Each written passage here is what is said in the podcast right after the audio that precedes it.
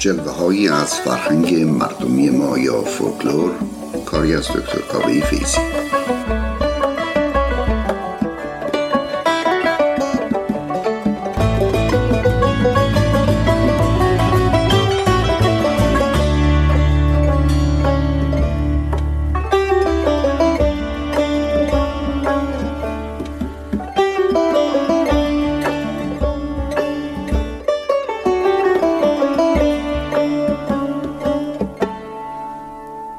سلام دوباره خدمت دوستداران برنامه فرهنگ مردمی.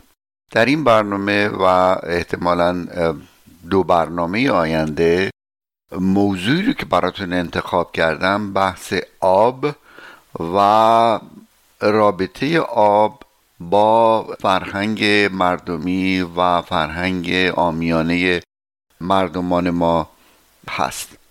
آب اهمیت بسیار زیادی در جامعه ما داره به خاطر شرایط اقلیمی ایران که در منطقه خشک و نیمه خشک قرار داره. آب یکی از عناصر چارگانه قدیم است. همونطور که می‌دونین آب و آتش و خاک و باد. و به حال آب همیشه مورد توجه بوده.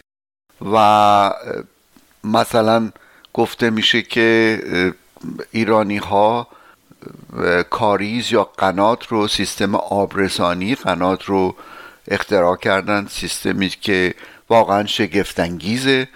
بدون استفاده از مصرف سوخت های فسیلی که امروزه محیط رو آلوده می‌کنه. در قدیم بدون استفاده از نیروی انسان یا حیوان غیر از کندن کاریز و نگهداری اون آب به شکلی که قابل بازیافت بوده و منطقی از لحاظ سیستم زیست محیطی از زیر زمین به روی زمین هدایت می شده و به مصرف آشامیدن و کشاورزی و سایر امور مورد نیاز انسان ها قرار می گرفته. تا جایی که بعضی از کاریسا در ایران تا ده ها و گویا در یک چند موردی هم تا حدود 100 کیلومتر رو طول کاریس هستش. در حال فعلا بحث ما بحث قنات نیست یا کاریس و به بحث مربوط به جلوه های فرهنگی مربوط به آب خواهیم پرداخت. یکی از مطالبی رو که برای شما فکر می‌کنم جالب باشه باورهای مربوط به آب خواهد بود به برخی از اونها اشاره خواهم کرد. برخی از اونها رو در برنامه های دیگری اشاره کردم یا خواهم کرد.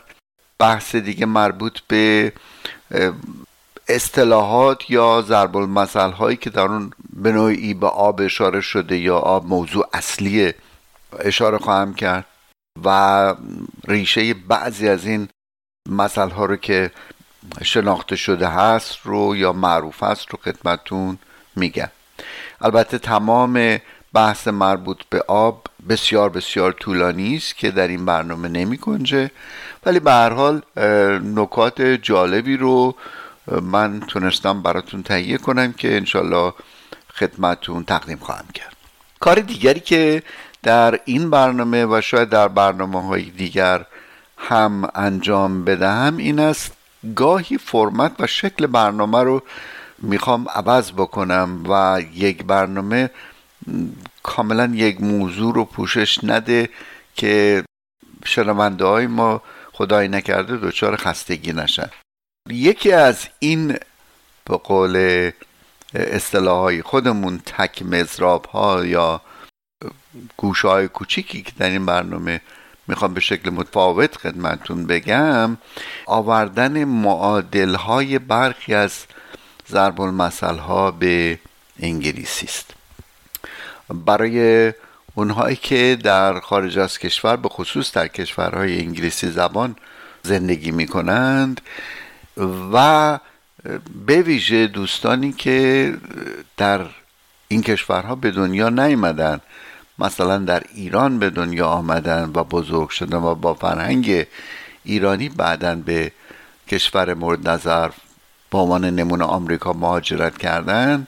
یکی از گرفتاری ها این است که علا رقم تبهر در بیان مطالبشون به زبان انگلیسی یا به اون زبان بیگانه به طور کلی در بسیاری از موارد ما تفکراتمون و فکرمون رو اول ترجمه می‌کنیم از اول به فارسی فکر می‌کنیم بعد اون رو به انگلیسی ترجمه می‌کنیم.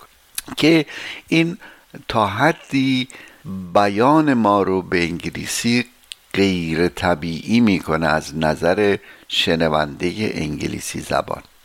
و یا گاهی موقع در در صحبت های خودمون به فارسی ما از اصطلاحات استفاده می‌کنیم از ضرب مسئله استفاده می‌کنیم و چه خوبه که بتونیم از مسئله های مشابهی به انگلیسی هم در صحبت هامون به انگلیسی استفاده بکنیم. که حرف ما رو جذابتر یا شیرین تر می‌کنه و شاید تاثیرگذاری اون مطلبی رو که میخواییم ارائه بدیم یا بیان کنیم رو هم بیشتر بکنه. حالا که به اینجا رسیدیم و قبل از اینکه به بحث آب من بپردازم و مسئله ها و مطالب مربوط به اون دقت بکنیم که جالب این استش که در مثلا جامعه خود ما در ایران از نقطه به نقطه از شهر به شهر و در زمانهای مختلف یک مثل می‌تونه شکلش فرق بکنه تا حدی و بیشتر مطابق میل و محیطی که اون گوینده زندگی می‌کنه قرار بگیره. بیان کننده مثلی در اصفهان همون مثل رو ممکنه به یک شکلی بیان بکنه که لزوما همون کلمات نیست که در در کرمان یا در رشت یا در شهر دیگری تبریز کاشان یا جای دیگه استفاده میشه. حالا با این ذهنیت که ها بیان کننده شرایط محیطی افراد هستند و بیشتر اونجور باعث میشه که مردم بتونن باش ارتباط برقرار کنن.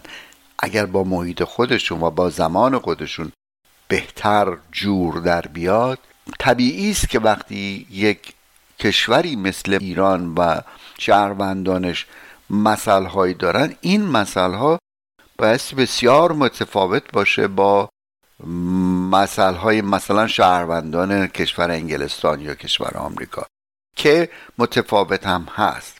اما جالب این است که برخی از این مسئله ها دارای نقاط مشترکن یا حتی گاهی مواقع تقریبا یکسان بیان میشه یک موضوع بیان میشه. و این جالبه که چطور شده که یک موضوع در دو جامعه ای که انقدر فاصله جغرافیایی و یا حتی فرهنگی با هم دیگه دارن یکسان احساس بشه و یکسان بیان بشه.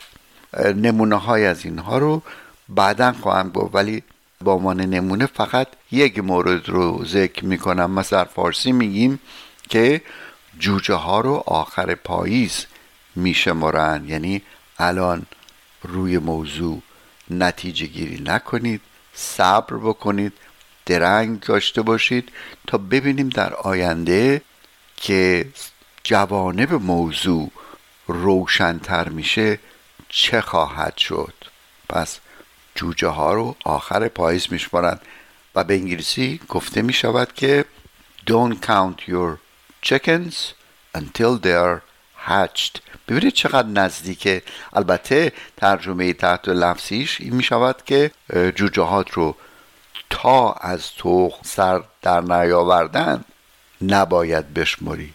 یه ذره مفهوم متفاوته و یه بخوایم از اعتماد اجتماعی به یک فرایندی بررسی بکنیم یه نقاط ظریف و شیرینی در این دوتا هست که در مورد مسئله انگلیسی میگه خب فعلا صبر داشته باش تا جوجه ها از سوق در بیان.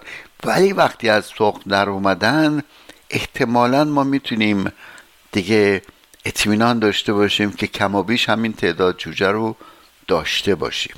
اما در اون مسئله قدیمی ما که میگن جوجه ها رو آخر پاییز میشمرن که البته طبیعتا مربوط به امروزه نیست مربوط به زمانی است که دستگاه های جوجه کشی وجود نداشته و پرورش جوجه به شکل سنتی بوده است. اطمینان نبوده به اینکه به محض اینکه جوجه از تخم سر در بیاره هم و بیرون بیاد هم لزوما زنده بمونه. سرما گرما بیماری ها حیوانات وحشی و دیگر مسائل می‌تونه باشه که برخی از این جوجه ها از بین برن و باید صبر کرد تا آخر پاییز که اینها تبدیل به مرغ و خروس بشن و اون موقع میشه این رو باور کرد که این جوجه ها خواهند ماند. خب این هم از یک بحثی. اگرچه یه ذره طولانی شد لازم بود که دربارش صحبت کوتاهی بشه.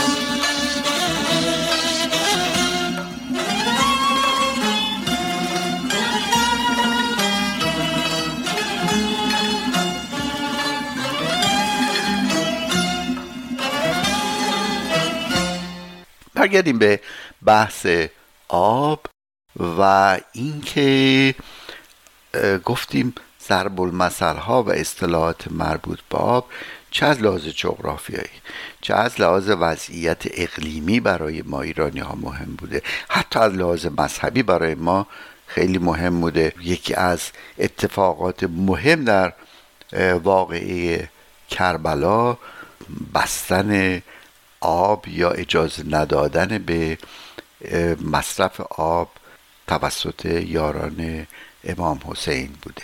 و خود خود این وجود آب رو مقدستر کرده مهمتر کرده. به این لحاظ وقتی من میشمرم می‌بینم که بی اقراق شاید بیش از صد اصطلاح و ضرب مثل هست که در اون کلمه آب به نوعی استفاده شد. برخی از اینها رو خدمتون حالا می‌خوام عرض بکنم. از اینها گذشته یک سری ضرب ها هم هست که کلمه آب دقیقا تو اون نیمده ولی به خاطر اون ظرفی که مربوط به آب هست یا شرایط شرایطی است که توش حتما آب وجود داشته باشه به طور غیر مستقیم از آب صحبت شده. مثلا از کوزه همان برون تراود که در اوست کوزه ظرف گلین و سفالی برای نگهداری و خنک نگه داشتن چی؟ آب.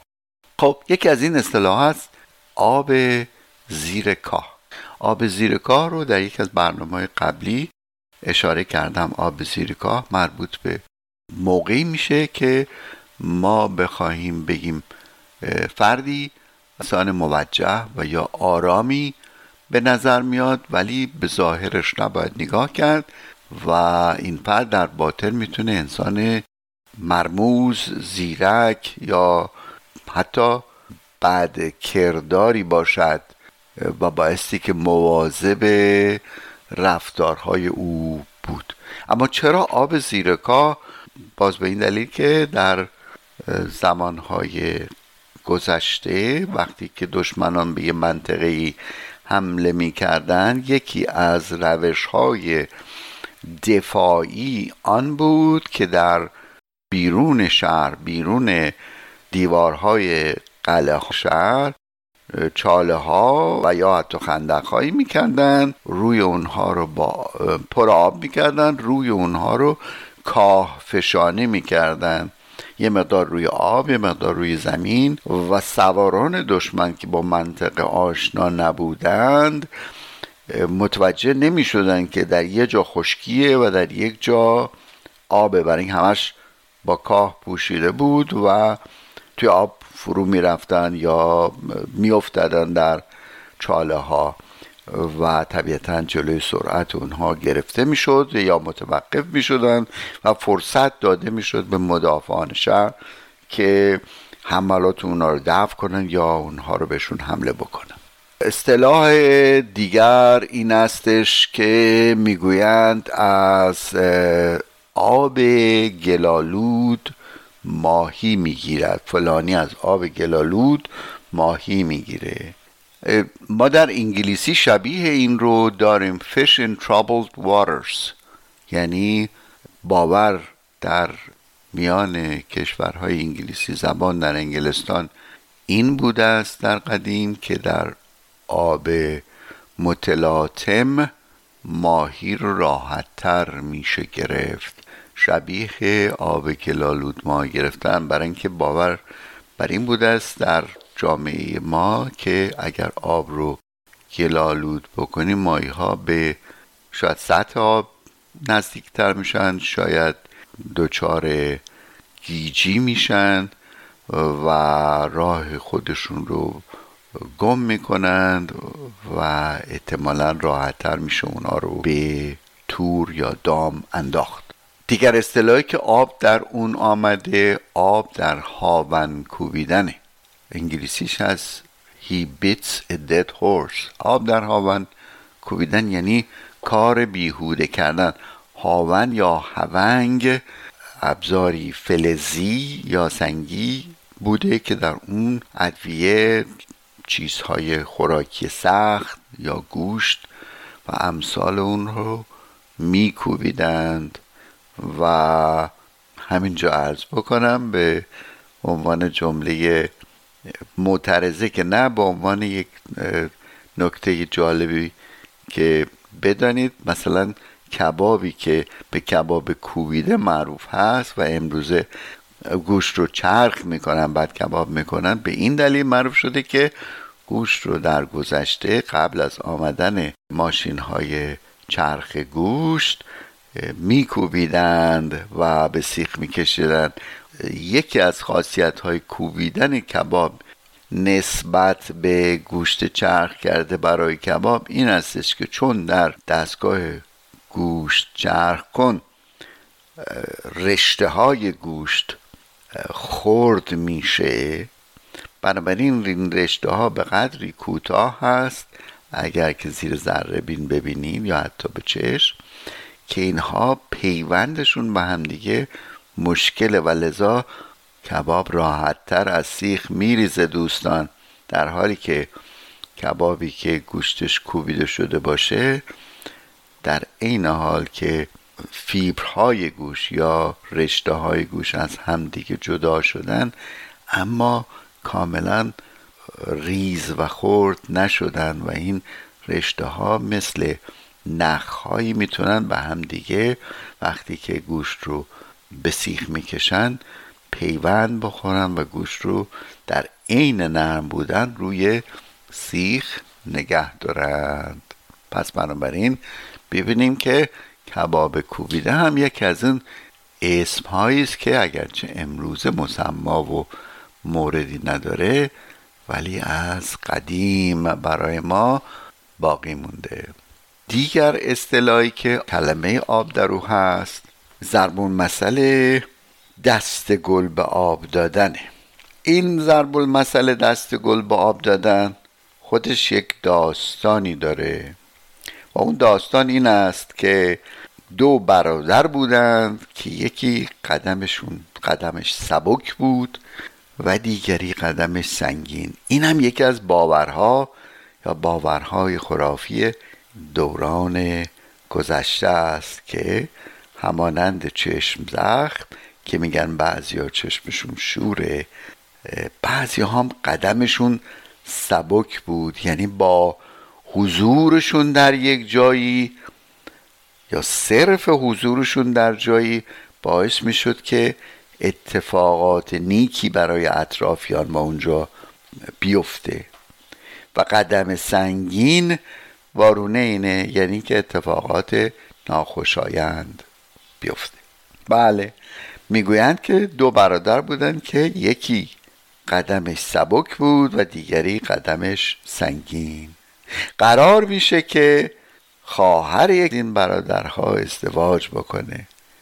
و چون خانواده می‌دونستن که اون برادر قدم سنگینه می‌تونه کار رو خراب بکنه صرفا با حضورش از او می‌خواهند که یه کاری بکنه که موجب ناراحتی و به هم خوردن عروسی نشه. برادر هم که چون خواهر رو دوست داره میپذیره که در مدت عروسی اون دور بر نباشه. بنابراین از ده میاد بیرون راه مسیر رودخونه رو می‌گیره و میره بالا. در جای خسته میشه میسته استراحتی بکنه و بعد از اینکه استراحت می‌کنه دورورش نگاه می‌کنه دشت زیبایی گلهایی هستن و یاد خواهر میفته میگه خب حالا که من اونجا نیستم بذار به یاد خواهرم و به یاد اینکه انشالله زندگی خوبی داشته باشه کاری هم من کرده باشم. یا دسته از این گلها رو می‌کنه و اونها رو توی آب جو یا رودخونه که داره جاری میشه از اونجا میندازه.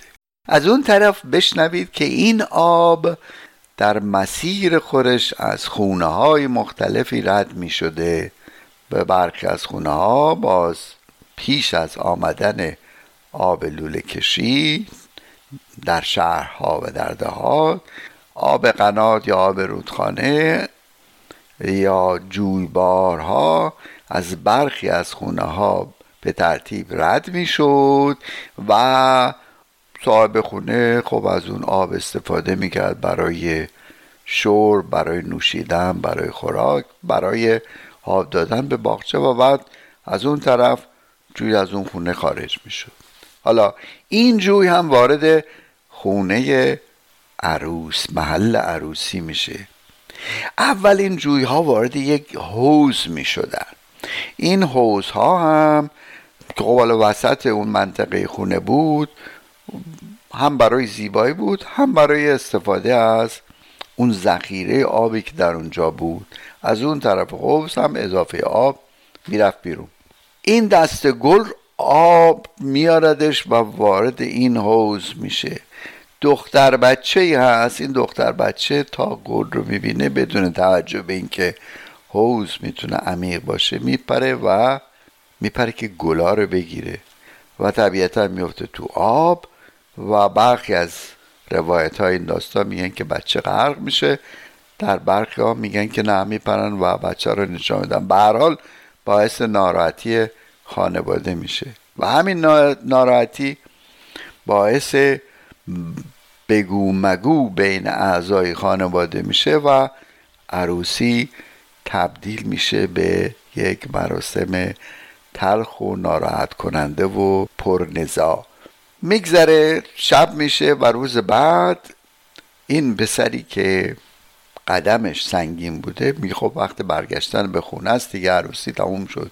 برمیگرده ببینه اخمای همه تو همه. از پدرش می‌پرسه داستان چیه؟ پدر میگه که بله قضیه اینطوری بوده و ما نمی‌دونیم چه پیش آمده. پسر میگه این حتما کار منه.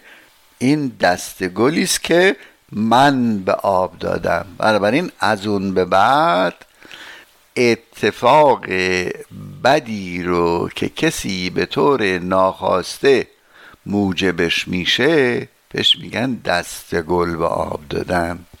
در اینجا دوست دارم شما رو دعوت بکنم به اینکه اگر پرسشی دارید از من نظری در مورد این برنامه دارید و یا پیشنهادی خیلی خوشحال میشیم که نظرها، پیشنهادها و یا سوالاتتون رو از طریق تلفن ها، ایمیل و یا اینستاگرام رادیو بامداد با ما مطرح کنید. شماره برنامه هست 916 918 398 ایمیل ارتباطی رادیو بامداد info at radiobamdad.com و یا از طریق اینستاگرام رادیو بامداد می‌تونید با من و با رادیو در تماس باشید. همینطور از طریق ایمیل kf شماره 3000 at gmail.com هم می توانید با من در تماس باشید. تا سخنی تازه و زمانی دیگر روز و روزگار بر شما خوش.